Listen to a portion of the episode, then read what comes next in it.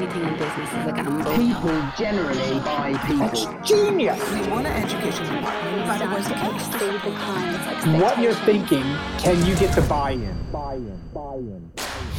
You're listening to Phorest FM, the Salon Business Show with your host, Zoe Galil Springer. For your industry, by your industry.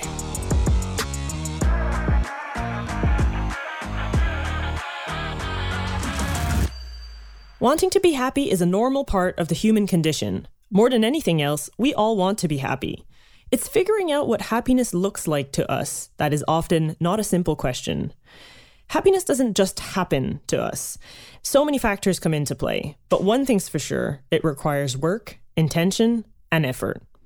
On this week's episode, we'll be exploring happiness and health under the scope of practical, evidence based solutions that empower people to live happier, healthier lives with top rated speaker and founder of the International Happiness Institute of Health Science Research, Dr. Gillian Mandich it's not like we were taught how to be happy, right? Like we never took a course on it in school. We, study different things, but we never really were taught how to be happy. Um, part of that, part of being happy is understanding that it's impossible to be happy all of the time when we think about how do we create the most amount of happiness in our life, we often think, I will be happy when, fill in the blank. And when we get there, it's not like happiness is a permanent state that we've achieved. That's not how happiness works. If instead of seeing happiness as a destination, we see it as a practice, something that we have to work at, it changes the conversation. So a happy life does not mean being happy all the time.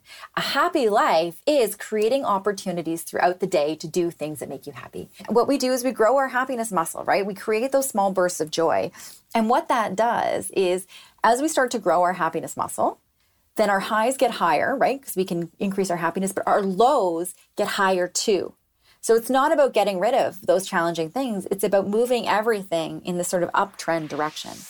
Dr. Mandich self describes as a scientist on a mission to help people live their happiest lives. She has a PhD from Western University in health science, specializing in health promotion, is a published researcher, two time TEDx speaker, the founder of the International Happiness Institute of Health Science Research, and you can often find her in the media on shows such as The Social, Marilyn Denis, Breakfast Television, The Morning Show, and CBC. You can find and watch her TEDx talks The Surprising Truth About Happiness at TEDx Yorkville and The Two Things You Need to Know to Be Happier Today at TEDx Windsor on YouTube at the links you'll find in today's show notes. The International Happiness Institute of Health Science Research is a research, education, and consulting firm devoted to bettering mental health through research, learning, workshops, and other resources that build happiness in individuals, businesses, and organizations. So without further ado, Dr. Mandich, having recently partnered with Pantene on their Power to Transform campaign, you're obviously no stranger to the hair and beauty industry, and it's an honor to have you on Phorest FM. So thank you so much for being here and welcome to the show. Oh, thank you so much for inviting me. Um, I am really excited for, for our conversation. So, Gillian, I was hoping we could use some of your beliefs to structure today's conversation, starting with this first one that you have. There is no secret to happiness, but there is a science to it. You're co leading the Canadian Happiness at Work study in partnership with the Canadian Mental Health Association, investigating how organizations promote joy, contentment, and positive well being at work in order to foster productive, engaged, and happy employees. When and in what context did you start reflecting on happiness? Did it come from something in your personal life? Was it something of others in your entourage? How did it come about? Yeah, you know, it's so interesting because, like, being a happiness researcher, you know, my job right now, I think about it sometimes, and it, it's not like in high school I sat down with my guidance counselor and was like, okay, when I grow up, I want to be a happiness researcher. In all honesty, I didn't even know that that was a job to do. And yet it's kind of interesting because if you think about it, you can research anything, right? There's people that are nutrition researchers or physical activity researchers or, you know, people that do the research for the hair formulations in a salon. Like you can study everything. Yeah. And happiness is universal. Like we all naturally are intrigued and allured and want to be happy. We have this innate part of us. And so not sort of putting those pieces together looking back is sort of com- confusing, but at the time I really didn't know. And mm-hmm. I actually started studying happiness uh, from, it came out of my previous research work, which was with childhood obesity. So um, my master's degree was in child and youth health, and I was looking at um, how to raise healthy families. So I was looking at children that were living with obesity in their families and figuring out ways that we can uh, help them to lead healthy lives. And what I used for my study was BMI, body mass index. That's mm-hmm. how I decided if, if a child could be in the study or not. They have a, had to have a, uh, a BMI above the 85th percentile for their age and gender. And I started thinking about this and I thought, hold on a second. BMI is calculated with height and weight. So essentially, I'm using weight as the sort of ruler to determine if I can help you or not. And I thought about it, and you can be overweight or obese. Like, it doesn't matter. Like, your weight doesn't necessarily indicate health, right? You can, Yeah. you can be living in a larger body and be healthy and not and be unhealthy. True. And so I started looking into the research to think, okay, well, what else could I use if I can't, if I don't want to use body mass index? And this is, I started my PhD at the time. So I had gone right from my master's into my PhD. And I, it was in health science. So both my degrees are in health science. My master's, I specialized in child and youth health, but the PhD program at Western, they didn't have um, that specialization. So I ended up in health promotion. And, you know, with health promotion, it's, it's such a really powerful place to be and where I really wanted to be in studying because we get one shot at life, right? And I always think like, how do we take our best shot? How do we live our best life ever? And Yeah. so I thought about it and I started looking into the research and saying, well, what else impacts our health? You know, we we have things like weight, or we have things, you know, like looking at like cholesterol and all these different things. But what else can we do? And I stumbled onto happiness research and I started reading and I just went down this huge rabbit hole because when you compare happy people to unhappy people, happy people, as I learned, like had lower rates of cardiovascular disease. They had stronger immune systems. They healed faster from injury. They tended to make better nutritional choices.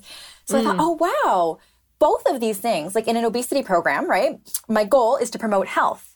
And when I promote happiness, the goal is also to promote health. It's just going at it from a different way. And so, halfway through my PhD, I ended up completely switching topics from obesity uh, into happiness. And that was, I don't know, probably like seven years ago or so now. And, uh, and I'm so happy to be studying happiness now, although the path to get here was was not so clear all the time. Yeah, I feel like sometimes like it's it's like that quote, right? You can only connect the dots looking backwards. You're like, oh Mm-hmm. yes, okay, this all makes sense why and how like I'm in this position right now today and what I'm doing like makes a lot of sense. Were you I love that quote. Would you have considered yourself like a um, genuinely happy person like throughout your life? Like I feel like and I guess this springs this other question like is it biologically easier for some people to generally speaking be happy? You know, brain chemicals vibe. Totally. And it, it's such an interesting question because, like, I sort of remember my childhood, but not really. And then I'm also not clear, like, do I remember it because I saw a photo or do I actually have that memory? Right. It's a little bit blurry, especially when you go back to like elementary school or something. Um, but my mom, I don't know, maybe a couple years ago, she was cleaning out their basement. She had all these boxes of like my grade two journals and like my my art that I drew in kindergarten. And so she she gave me this box of stuff, and I started going through it, and I started reading my report cards. And I remember, like, I think it was like my kindergarten teacher something wrote, like, Gillian's a really happy child. And then in like grade one or two, one of the teachers wrote, like, Gillian's a very happy child. and I, I noticed in several report cards that my teachers had written that. And I thought, okay, so maybe, maybe it is, you know? And then, so I, I took that and then I applied my, like, what do we know in terms of the best available happiness research? Right. And there is a genetic element to happiness, absolutely. So, you know, you can thank your parents or not, um, but that does play a role in our sort of, if we look at it as like a total capacity for happiness. Yeah. So, one of the big pieces of that is genetics. And another big piece, which I think we can all appreciate uh, living through a pandemic, is the environment. Yes. Right. And how that affects how we feel. And then there's this third piece. And that's the piece that like my research focuses on because when we think about how do we make change, like we can't change our genetics, like maybe change gene expression like a little bit, but it's hard. Right. Environment, I mean, we we could all get up and move to Costa Rica. I've had a bunch of friends do that. um, and hard to do, right? Not impossible, but difficult. Yeah. And then if we think about, hold on a second, what about my thoughts, my actions, and my behaviors? That's something that I have a lot of control over. And that piece of the happiness sort of total capacity is also a very meaningful and significant part. So, yes, we sort of have some that genetics do impact it, so do environment, but I think the key empowering point is to really understand that no matter how happy or how unhappy we're feeling right now, each and every one of us has the capacity to be happier. So it's not just a question of like you were born like an Eeyore person, you know, like you're from yeah. Winnie the Pooh, right? Like, that type of person or not. image immediately. yeah. So it's it's not you know like here you go. It's not like eye color where you know you're born with blue eyes and or not or whatever. Um, it really is something that we do uh, have some control over, mm-hmm. and we can use that to make a meaningful difference in terms of our happiness levels. Mm. And do you have like certain specific like favorite studies about happiness, like maybe one or two that you could describe or delve into a little bit? Yeah, actually, you know what? One I just finished a study that I thought was really cool um, that I did with Interac. Okay. And so we were looking at Canadians' spending patterns post pandemic. Um, and sort of some context, uh, you know, people always ask me, like, Gillian, can money buy happiness? Can money buy happiness? Yeah. And the sort of very short, if I had to summarize it, there's lots of nuances and blah, blah, blah. But basically, the sort of underlying message is yes, once, so it, it impacts our happiness until we have our basic needs met. So if mm-hmm. we can't pay rent, if we can't buy food, then absolutely it's playing a huge part. And once those things are taken care of, more money doesn't mean more happiness. Right. Uh, and I mean, we, we see this. Look at like how many celebrities or people that have millions and millions of dollars that aren't happy. So we know that it's not a direct link. Um, and yet, sometimes when we spend our money, we think that the things that we're going to buy make us happy. Like retail therapy, right? exactly. Exactly. And yeah. so we were sort of looking at this in terms of, okay, well, are Canadians, you know, wanting to spend more money? Or maybe it was the opposite, you know, maybe because we we realized, you know, how how important saving money is or cutting back or some of the things that we used to buy that we couldn't during the pandemic, maybe we didn't need them as much anymore. Um, mm-hmm. And so we dove into that in in this study. And I think one of the things that was really important to know in terms of uh, the study was one it's not that people are going out and buying these huge things. And yet, so sometimes we get like a small burst of joy when we buy something. Mm-hmm. But if we really want to spend our money to make it bring the biggest burst of joy, then we want to look at buying things like experiences. Right. So we saw a lot of Canadians saying things like, I can't wait to go out and buy a concert ticket or movie tickets or things like that. And I think, especially going into the holiday season, um, consistent with, with that study and so many other studies out there, we see that when we're looking to use our money, especially if you're thinking about buying gifts for people, mm-hmm. going beyond just something you wrap and put under the tree like a gift, but how can we make it an experience? How can we share time or create memories through it? You know, whether it be like even my mom, I we do jigsaw puzzles together, and so that's I know that's something I picked up during the pandemic, right? I just I just did a jigsaw puzzle like a couple weeks ago with some friends. It's the best. I it's so yeah. fun, right? yeah.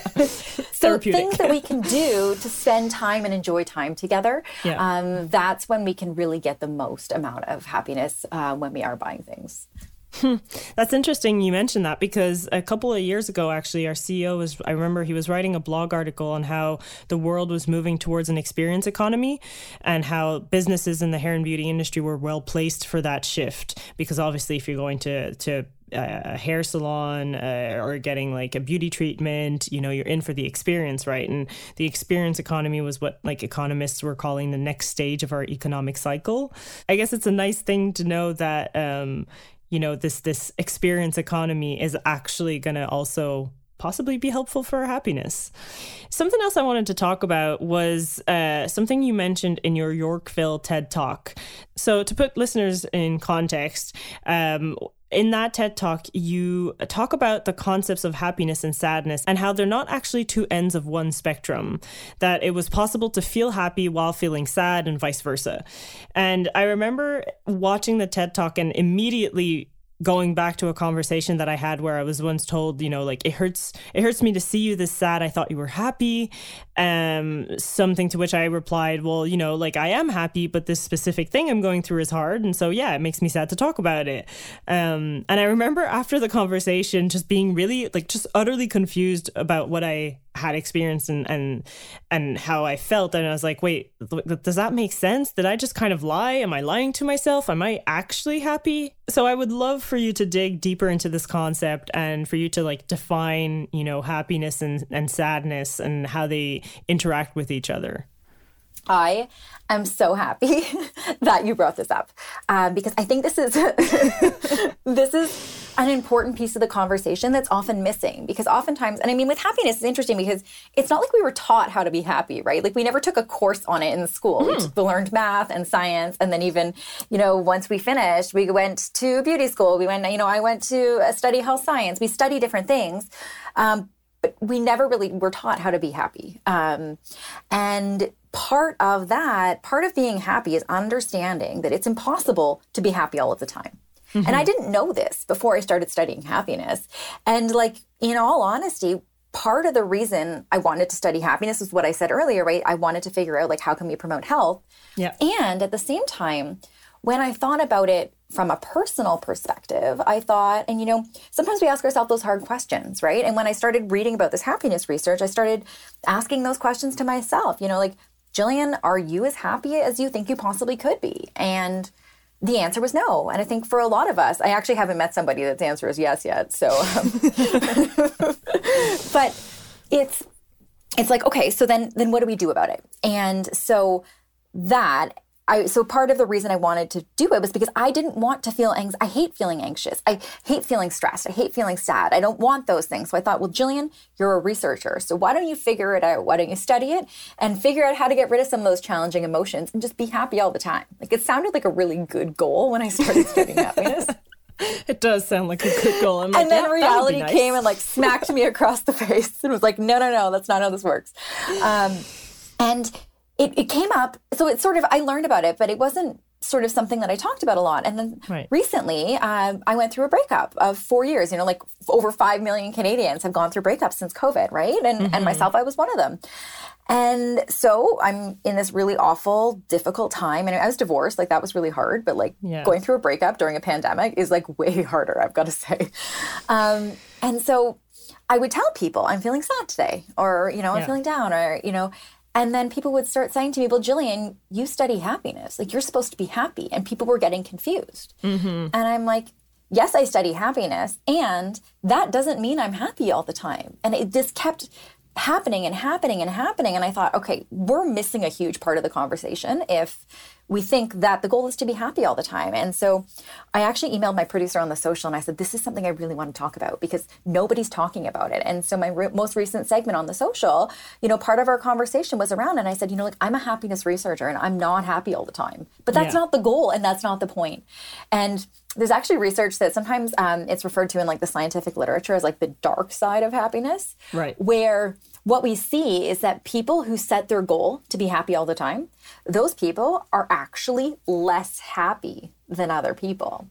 Which, like, at first thought is like Hmm. kind of a paradox, right? You're like, wait a minute, if that's your goal, even if you don't reach your goal all the time, like you think you're still trending in the right direction. Yeah. But if you think about it, you're like, okay, my goal is to be happy all the time. And that's impossible. So you're never going to reach your goal. And so you're basically setting yourself up for continual and permanent failure because you're never going to get there. Yeah. And so you start to feel worse about yourself. So I think that when we think of healthy psychological functioning, it's, it's important to embrace a full spectrum of emotions. And, you know, I, I think about emotions not as good or bad, but as data telling us how we feel. And if we go through a breakup, then part of the emotions that we feel are sadness, our grief, our mourning, our loneliness, our those are things but that's part of life too. And it's not about getting rid of those things and just being happy all the time because that's that's not realistic and that's not possible. Mm-hmm. It, it's it's interesting because it actually reminds me a lot of like trying to reach for perfection. Like what is perfection? You know it's so subjective also. So it's like you're never going to reach that goal. So yeah like is there is there anything in particular that you can like do to to help yourself kind of experience more joy? Yeah you know because i it like you think about it and if i'm like okay gillian well i just heard you say that the goal isn't to be happy all the time well then what is the goal right yeah yeah yeah exactly yeah and so I think with happiness, when can you hear that snoring? That was my dog. He's, he, for those of you listening, I have a, a French bulldog puppy, and he brings me so much happiness. And there's a lot of research in terms of pets and happiness, and I'm living that now, so it's true. um, but when we think about our happiness, um, part of my work was really about rethinking or sort of relearning what happiness is. And so part of part of happiness is is when we think about how do we create the most amount of happiness in our life, we often think, I will be happy when fill in the blank, right? When Yes. I have X amount of dollars, when I have, you know, this, when I'm this size, when I get married, when I get divorced, whatever it is.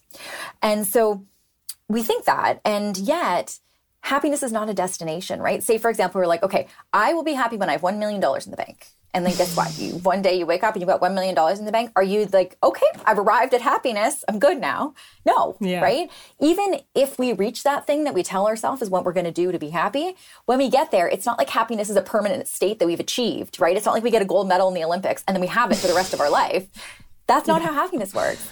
And so, if instead of seeing happiness as a destination, we see it as a practice, something that we have to work at, it changes the conversation. And it mm-hmm. makes happiness something that's a practice, not a destination. And so, how we can do that is one, just starting to look at happiness from a different lens. So, mm-hmm. say, for example, you went to the gym today and you had the best workout of your life. You would never text me after and be like, oh my God, Jill, I just had the best workout of my life. I've reached fitness right? You would never say that. because we understand that if we want to be fit people, we have to move our body on a regular basis. Or like Yeah. say um like I don't know, for breakfast I made a green smoothie and I put like all the superfoods in it. I would never drink that and then call call you and be like, "Hey, guess what?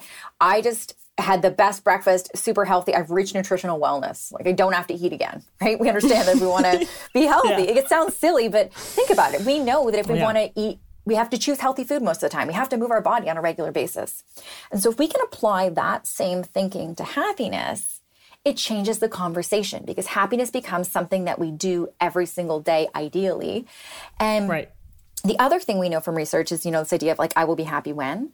Mm-hmm. We often think it's those big, shiny moments that bring us the most happiness, right? Graduations, birthdays, trips, moving days, uh, whatever it is.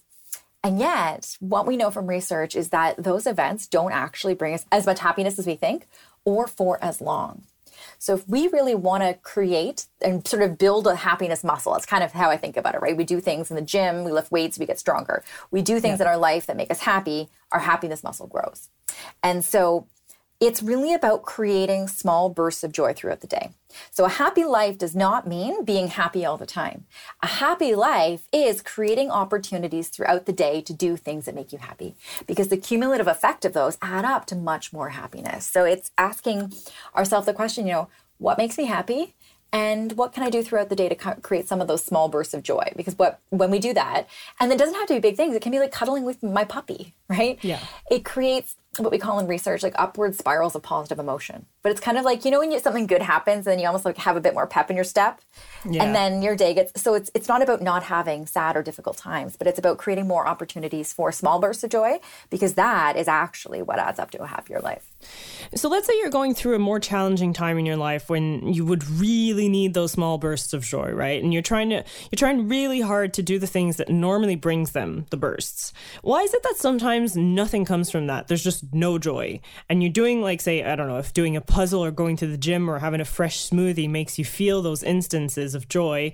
Is that is that because maybe we've gotten too used to those things? Should we intentionally be taking breaks from the things we like sometimes? Yeah, that's a very insightful question. Um, so, in psychology, we have this concept called hedonic adaptation. And basically, it's kind of like we're adaptive creatures as humans and we kind of get used to things. It's like, you know, um, I, one of my best friends in, in my undergrad, she lived right next to a train track. And by on campus, it was right next to the train track. And we would go over, and I would be like, "I don't know how you can live with this house. Uh, you know, the train is so loud." And she would say to me, "Well, I don't even hear the train." And then by the end of the semester, I spent so much time there, I didn't hear the train either. Right? We adapt. We get used to things, um, and so part of that is understanding that because we adapt, then novelty be- can be a great way to keep things on our toes. It's like, you know, gratitude right now, for example, is such a popular practice, right? You hear all the time, like five years ago, if I asked people, like, do you practice gratitude? They would look at me like I had three heads. and now people are like, oh, yeah, I've got an app and a journal, and right? Yeah. It's, it's much more commonplace. And part of the gratitude conversation, I think, that isn't happening as much is how do we actually do that in a meaningful way? Mm-hmm. Because if every day um, I ask myself, what am I grateful for? And every day I say, I'm grateful for my puppy, then over time, the impact of that practice actually diminishes because I'm used to it. So if we want to maximize our gratitude practice, then you know, it's it's not necessarily every single day, but we have to ask different questions. You know, what am I grateful for that I learned today? What body parts of mine am I grateful for? What people in my life? What new things have I learned? So it's about, even though we're practicing gratitude, it's asking different questions. And so the same applies to happiness, right? It's like, if you know we can do things to intru- introduce novelty or make them a little bit different even like like in the morning i love to like start with my coffee and so and just you know have some quiet time before i like look at my phone or do anything Yeah. And so even with that though, you know, maybe I have some music on one day or I, you know, have a diffuser going one day or there's just little different things to make it not exactly the same. Um, what that does is it it helps to mix it up because we kind of have to accept and understand that we're adaptive creatures and we just, it's natural. So if we want to really get the maximum out of these practices, whether it be gratitude or happiness or anything in terms of novelty, we adapt, right? Uh, then it's about mixing it up, changing it up a little bit, and uh, and that can really help. Mm-hmm. Right. I, I'd like to bring it back to experiences and material things for just a second. Now, both can bring us pleasure or small bursts of joy, but can they bring us happiness? And are there different kinds or flavors of happiness, like, I don't know, work happiness, material happiness, cultural happiness, etc.? Yeah, you know, I love that expression, flavors of happiness. And it, it's kind of interesting because we didn't have to start our conversation today like with me giving a definition of happiness, right? And and I'm sure if you're listening right now, you're not just like, hey, what are they talking about? What's this happiness thing? Like we all we, we We all all have an understanding. have an it, yeah. understanding. And yet, if I was to ask you, Zoe, or you know, you listening right now, like how, how what is happiness? How do you define it? We would get different answers. Yeah. And if I asked 100 people, I would get 100 different answers. Maybe some similarities, but 100 different or and 100 different answers. Um, and so this makes happiness kind of complicated and there's a subjective nature to it and the fact that you you know it's it's it's not something necessarily tangible. Um, so there's that and then you add on the additional complexity of if you think about what made you happy when you were 16 versus what makes you happy now versus what makes you happy when you're 100 it changes. So it's not just like you figure out, okay, this is what happiness means to me. This is what makes me happy. And then I just kind of execute, right? It, it's changing all of the time. So part of happiness is understanding that it's a very personal um, thing. Now, if you're wondering, okay, well, Gillian, how do you define happiness? Um, as a happiness researcher, when you do research, you have to define your terms. So often the definition I use um, comes from Dr. Sonja Lyubomirsky in California. And she says that happiness is the experience of joy, contentment, and positive well being combined with a sense that one's life is good, meaningful, and worthwhile. So there's kind of two pieces, right? There's the how we're feeling in the moment, but then there's the the sort of more longevity piece of purpose or meaning, and they kind of dovetail together. Um, and I think that what is sort of part of the conversation is understanding that happiness overlaps in so many different areas of our life. Like we know that when we focus on building our happiness muscle, you tend to see better outcomes in terms of our physical health, like I talked about at the beginning, but we also see benefits at work um, in terms of creativity and problem solving, or even being rated as better liked by colleagues and peers, or getting better um, evaluations by supervisors. So it's not just like this little bubble thing where like it's it's in isolation. So all the areas of our life impact each other. It's just sort of in in different um, capacities, and some of it's more subtle, uh, and some of it may not even realize is happening, but it absolutely does. And I think part of the other thing is that happiness can be expressed in so many different ways too, right? Like you turn on the Super Bowl and you watch the guy doing a touchdown dance, end zone dance because he got a touchdown, right? Pretty happy. Yeah. And you watch people walking out of a yoga class or a meditation class, they look zen and floaty,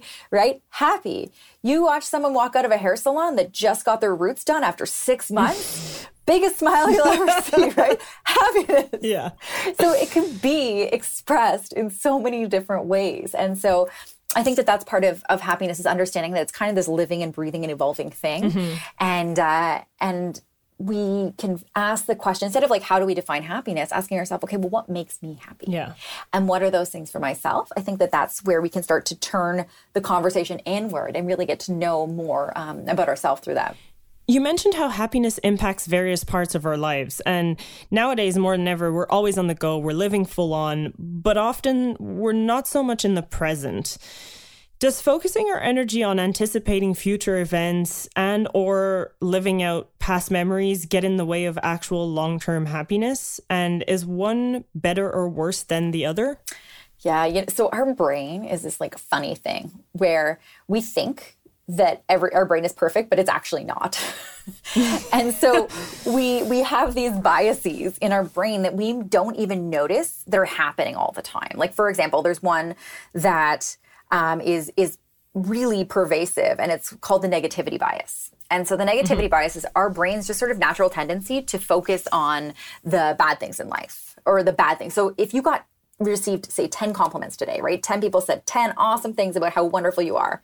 And one person says one bad thing. At the end of the night when you go to bed tonight and you put your head on the pillow, like what what are you thinking about, right? You're thinking about that one bad thing. thing. For sure. Yeah. That's and even though there was 10 great things and way more evidence over here, we focus on that. And so knowing that, part of it is like, okay, my brain isn't seeing things perfectly and giving everything equal weight. There's just too much going on.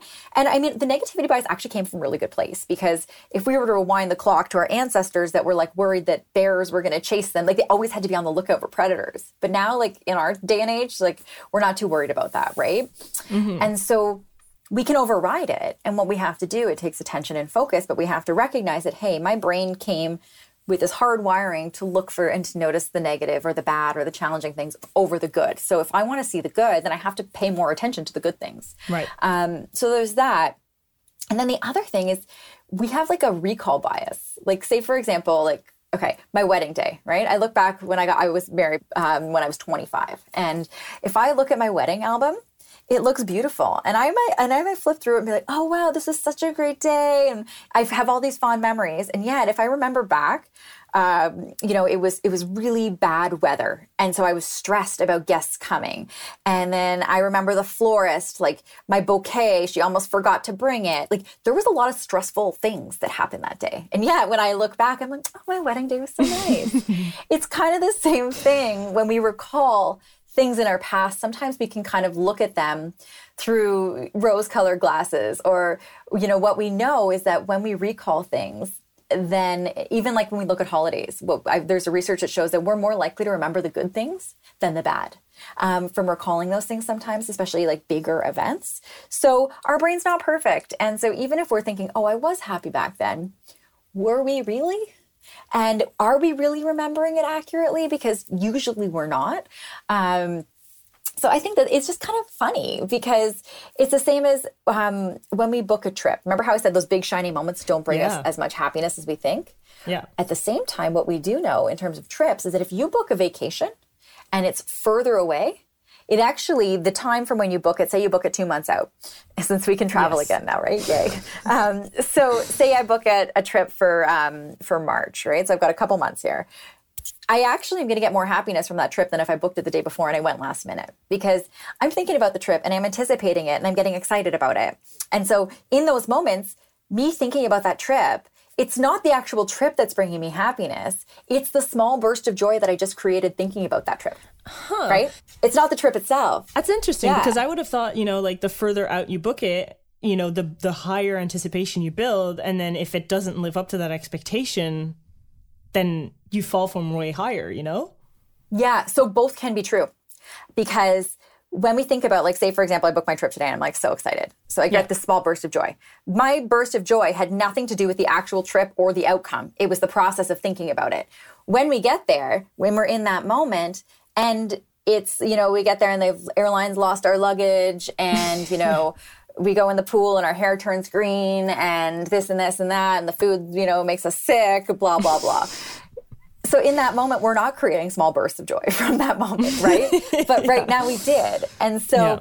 it's you know both can be true and and oftentimes i think that's a, part of it too is in terms of the tricks that our brain plays our brain can actually build up these moments to be more than they are right and so mm-hmm. we think that it's going to be this like life changing event and then it happens and we're kind of like eh. or like my wedding right the next day i'm like oh well I've been planning that for a year and a half and now it's over and you kind of have like a lull. You come back from a trip, same kind of thing. Like often you'll see people have like a little bit of a dip um, when they go back. And that's that's part of it is because we were expecting so much and the part of the conversation we don't have in our head is what happens after that, right? We, we're Right. planning the trip. And that's where our thinking stops, right? We don't Yeah. see past that big moment. And so that's part of it, uh, how it plays a trick on our brain, too. So if happiness isn't a destination and it's a practice, like if we look at like the salon world specifically, right? Like working in a salon, especially coming up to the holidays where it's like super busy. Um, usually people working in the salon are like very empathetic. They take on the energy from like everyone who comes into their chairs. How do you like foster and make sure that like you're practicing um creating those small moments of joy. Like I, I can think of, I guess, one that I was um, encouraged to try this summer, where it's like smile at strangers. You know, like if you're walking down the street, just smile at them, say like "Have a good day" or like anything like that, and like typically they'll likely have a good reaction and you know smile back, and then that's gonna hit you with like a bit of. Um, I guess I don't know dopamine or serotonin. I don't know, but one of those. yeah, yeah, yeah. You're right. Yeah, both. so and so like if you continue that like that that practice then you know you'll just create those little moments and one one will t- typically bring another and and so on and so forth so is there like anything in the salon itself that you could think of um doing for for anyone like working in the salon Yeah, you know, I- this is it's, it's such a great question, and I think that when we think about okay, well, how do we set myself up? And it's it's hard being in a salon because there's a lot of things you can't control, like who's coming in and what mood are they in, and right, like and we all know what it's like when you have someone come in and they just complain and they're in a bad mood, and, or you have someone come in that's like a ray of sunshine, right? So the people that we interact with, number one, it's important to know that they affect how we feel. And research out of Harvard actually found that our happiness can spread three degrees from us. So when we focus on our happiness, it impacts the people that we meet, but then also the people that they meet. So when someone walks into the salon and sits down in your chair, then how you're feeling affects them. But when they walk out of the salon, it's still affecting the people that they meet. So it's important to know that it really does matter beyond us. So a couple things we can do are one, I think that anytime we go into something, whether it's um, you know a, a long day, and I think that's part of it too, especially since COVID, right? Like at the salon, you're working a lot longer hours trying to get. It's, it's just a lot. Yeah. So part of it is before you even start, how do you supercharge your batteries? So are you doing whatever you can before your day starts to put you in the best position, right? Are you um, doing you know things that in the morning that bring you joy? Maybe you go for a walk before you start your day, or what are those things so that when you start your day, you've set yourself up for success. So that's part of it. And then another thing that's really interesting is that we know from research that if someone's in a bad mood, if we don't Yeah. take time to like reset before we meet the next person, that carries into the next person that we meet as well. So something that we can do throughout the day is just, you know, if we are noticing that we have like an Eeyore in our chair or someone that's whatever, before we move on to the next client, a quick reset, whether that be, you know, um, going and just going and taking a few breaths and just kind of imagining that you're resetting, whether it be going for a quick coffee break, uh, whether you know, maybe you can go outside for a walk for five minutes, whatever it is, but doing anything that you can to sort of reset in between because it's not just like meet one person on to the next. We bring that with us into the day. Um, and then another thing is really paying attention to our words and what we're talking about because that impacts how we feel too. So what conversations are we having with people? Are we complaining about everything? Are we asking, you know, what are you excited for? What's been great in your life? You know, how happy are you to be back at the salon? The type of conversations that we're having really matter. And another thing that we can do from like a salon setup thing is that um, the news. We there's research from Shawn Achor and Michelle Gielan that found that even if you watch three minutes of news that you perceive to be negative in the morning, it can affect your mood six to eight hours later. So you know, do we just That's put the a lot. radio on a lot, right? And Yeah.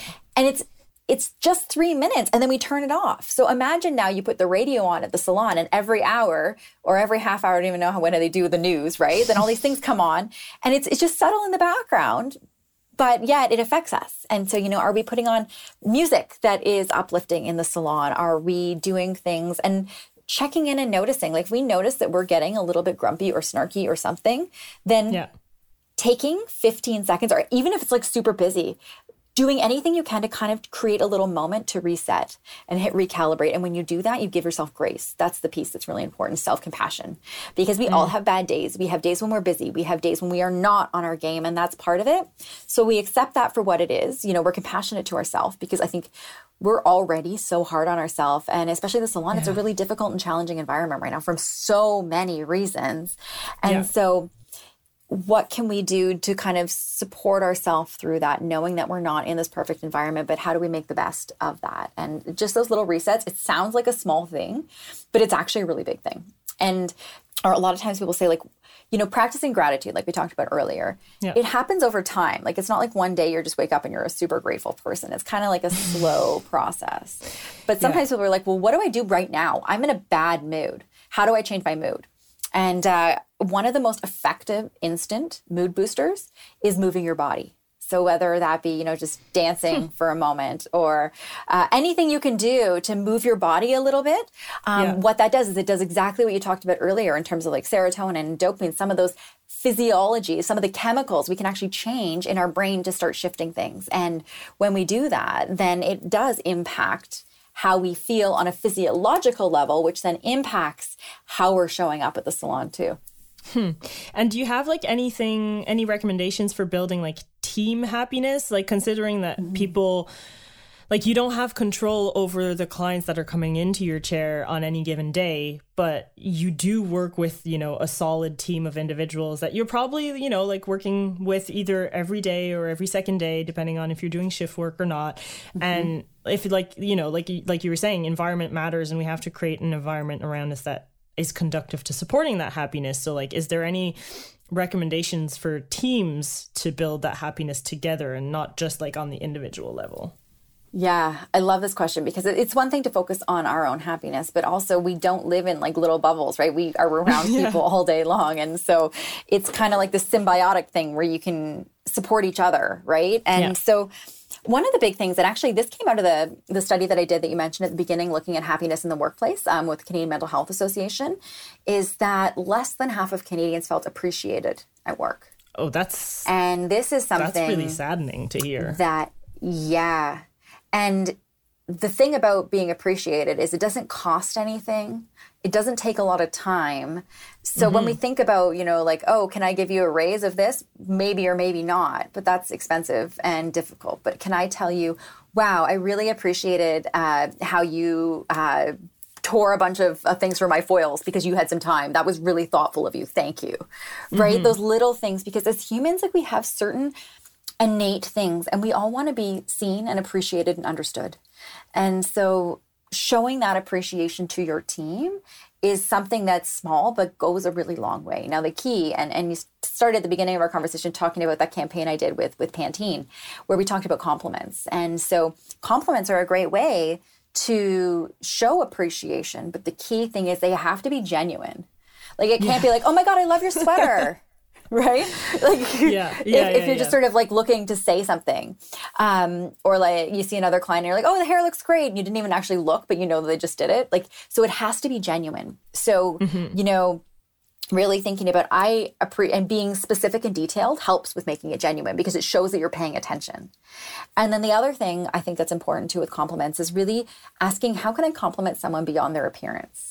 Um, the caveat to that could be something like at the salon where maybe someone's hair is a work of art and that's something to compliment, right? Like I was, Yeah. I was actually. Um, at my hairdresser salon in, in London, Ontario, um, uh, and I was at Studio H, my hairdresser salon, and uh, Faith, one of the girls in the chair, she I hadn't seen her since before COVID, and she had this gorgeous long hair. So she'd grown her hair out during COVID, and she'd crimped it with a big barrel crimper, and it looked Nice. amazing. And so when I was complimenting that, it was really, you know. About her appearance, but not because I was like, "How did you create this? What did you use? Tell me about this crimper. What are your tips?" So then it's it's part of it, but it shows appreciation versus just like, "Oh my gosh, you look so pretty today," right? Right. Um, so you know, and and is it maybe something like I thought it was? I really uh, appreciate how thoughtful it was for you to you know leave some towels out for me or whatever. But it's it's a little thing that goes a huge way. And think about it when somebody says something nice about you, you develop more of a connection with them and a positive association. And if someone's really nice to you, are you more likely to be nice to them later? Yes. Right? They they help you with something and then you notice that they just did a haircut and their chair needs to be swept underneath it, right? Maybe you're more mm-hmm. likely to do that if you're standing around because they did something nice for you earlier. So, and then it develops more of this culture of collaboration and, and community. And uh, and that's a small thing, but it really does go a really long way. Yes, I love that. The thoughtfulness behind the compliments, especially, that's what that's what really stands out for me. Um, it's definitely something we can be all a bit more mindful of doing, myself included. Now, I hate that our chat is coming to an end, but I guess all good things do come to an end. So, if there was just one concept or thought that you would hope listeners took away from today's conversation, what would that be? It's a hard question. um, I think that knowing that there's something we can do about our happiness, right? It's not like a sentence. Like I'm five foot three, and unless I wear heels, there's nothing I can do. I'm going to be five foot three. I can't like imagine I'm going to be taller, and I can't like gratitude my way into being taller. It's it's fixed, um, and happiness is not. And so knowing that, and knowing that happiness ebbs and flows. And what we do is we grow our happiness muscle, right? We create those small bursts of joy. And what that does is it doesn't mean that we're not going to have sad or difficult or challenging times, right? We've lived through a pandemic and we have so many difficult things that happen in life. We, you know, health issues and you know, our salons closing, or we are um, whatever it is. We all have these things that happen: health issues, divorces, and so it's not about getting rid of those. But what happens is as we start to grow our happiness muscle, then our highs get higher, right? Because we can increase our happiness, but our lows get higher too. So it's not about getting Right. rid of those challenging things. It's about moving everything in this sort of uptrend direction. And so knowing that one, if I'm not feeling happy today, then that's okay. And give ourselves the grace to feel whatever it is that we're feeling. I mean, do we want to marinate in those emotions for weeks or months? No, absolutely. and if we're in that, then then that's time to have a conversation with, you know, our healthcare professionals because there also is a time and a place for pharmaceutical interventions. Uh, you know, like I think about, and I get asked this a lot. I know I'm kind of on a tangent. We didn't talk about this, but I think it's an important piece. Is that if you think about it, if you're building a house, right? Um, you need windows and you need doors and you need a roof. And if if you have no bricks, you can't build a house. And so if if our body is not producing the precursor to serotonin or the receptor is not communicating, then no amount of gratitude and positive affirmations is going to make that connection happen. So there is a time and a place for that absolutely. And no matter what, whether, you know, pharmaceuticals or not, each and every one of us have the capacity to be happier. And it's it's empowering to know that we can create those small bursts of joy and they actually add up to a very meaningful um, and happy life. That's brilliant. Thank you so much, Gillian. I really, really appreciate you sharing um, all of this with us today. Um, if people want to, you know, dive into more of your research or connect with you online, how can they reach out? Yeah, so my website's a great hub. Everything's kind of from there, and that's my name, Gillian Mandich, and it's Gillian with a G. So G I L L I A N M A N D I C H dot com, and my socials on all of them is at my at Gillian Mandich. So luckily, no one else that I know has my name. So I'm sure you have the same thing, right? So Yes, it's, it's yes, nice. absolutely. In a way. yeah, it is quite nice. yeah, I mean they can't pronounce Um, my name half the time, but at least it's different, so it stands out. So it's on all the Same things it comes up for me. I've- So yeah, same here. I've got Yeah. one last name in French and one in English, and it confuses everyone in all languages. um, so I have one very last question for you. It's a thought starter question. Um, what do you feel has been the most important thing for you that you've done in your life so far? I think the most important thing I've done the natural thought when you are running a business is coming from a place of desperation to like drive performance and drive business, right? But giving staff feedback is hard, isn't it? Well, the process of empowering teams to reach their goals and targets just got that much easier. Celebrate having a competitive edge with Phorest's new staff performance tool. Give your team access to key metrics like revenue and transactions for services, product retail, and client booking. The new performance report is a form of way power that you're giving them and saying like here's information in your hands. It's 24 7 access to their KPIs, all from the Phorest Go mobile app. Visit phorest.com for more information. I think the most important thing I've done is got to know myself. Like taking the time to, because I think if I look at my life, I think especially when I was younger, I was not on autopilot, but sort of, right? Like going through my life and, you know, look at my report cards, Gillian's pretty happy.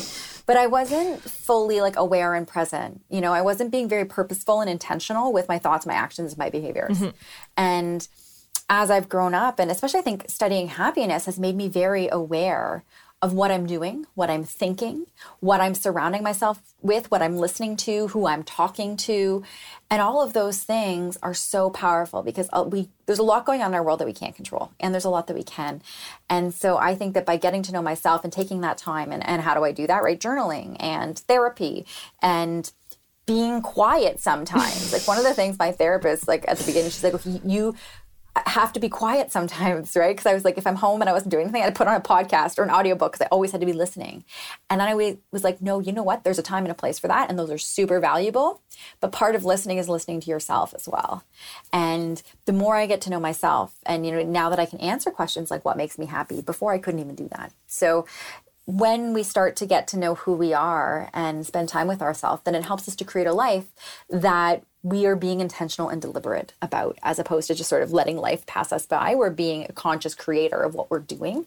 And to me, that's changed my life completely because now I'm doing more things intentionally and deliberately. And that really does impact um, how I feel, how I show up in the world, uh, how I think, how I speak, all of that. I love that. Thank you so much for sharing that with us. That's been fantastic. And I've had a great time. Hopefully, um, listeners can, you know, get multiple nuggets from this and apply this in their lives. And hopefully, also before and during the rush of uh, the Christmas period in the salon. Um, but yeah, thank you so much for your time. Really appreciate it. And I hope we can chat again soon. Thank you so much. It, you know, it was such a joy to talk to you. And I think that, you know, when we think about the things that make us happy, what happens in a salon is such a powerful thing for so many people mm-hmm. that not only impacts the people working at the salon but the clients that come and so it's such a noble thing to know that you know when you come in and like we all know what it's like to go with like gross greasy hair and disgusting roots and you leave with this like beautiful blonde blowout for me anyway i'm blonde yeah. but uh, right whatever it is but we feel good with this yeah. fresh cut this fresh color you know our nails whatever it is and so you know i really celebrate um you and and you listening as well for the work that you do and the meaning and the impact that it has on so many people. Because we think about you know how do we be the change in the world? Mm-hmm. well like i talked about at the beginning right? Our happiness extends extends three degrees from us. And so by focusing on it for ourselves and for making meaningful things in other people that's how we start to spread more positivity in the world. So thank you so much. It's been such a joy um, chatting with you today. It really has. Thank you so much for your time once again dr mandich for more insights on what staff are looking for today, what drives them and keeps them happy and engaged, you can listen back to episode 195 of Phorest FM, which was aired uh, this year, season five. Uh, it was an episode with Stephanie Fox, and I think it would beautifully complement today's conversation.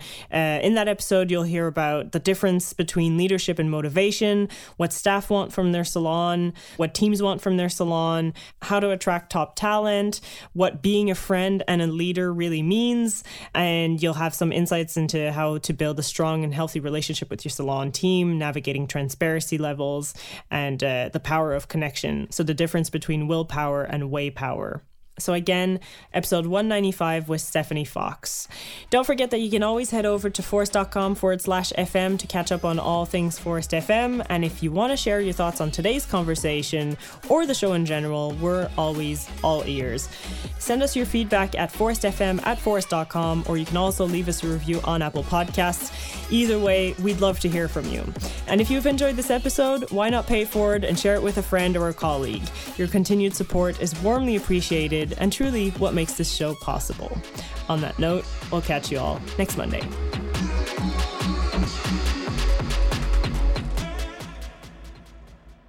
This episode was edited and mixed by Audio Z, Montreal's cutting edge post production studio for creative minds looking to have their vision professionally produced and mixed. Great music makes great moments. Phorest FM, the Salon Owners podcast, is brought to you by Phorest Salon Software Get your clients back in more often, spending more, and generating referrals. Let's grow.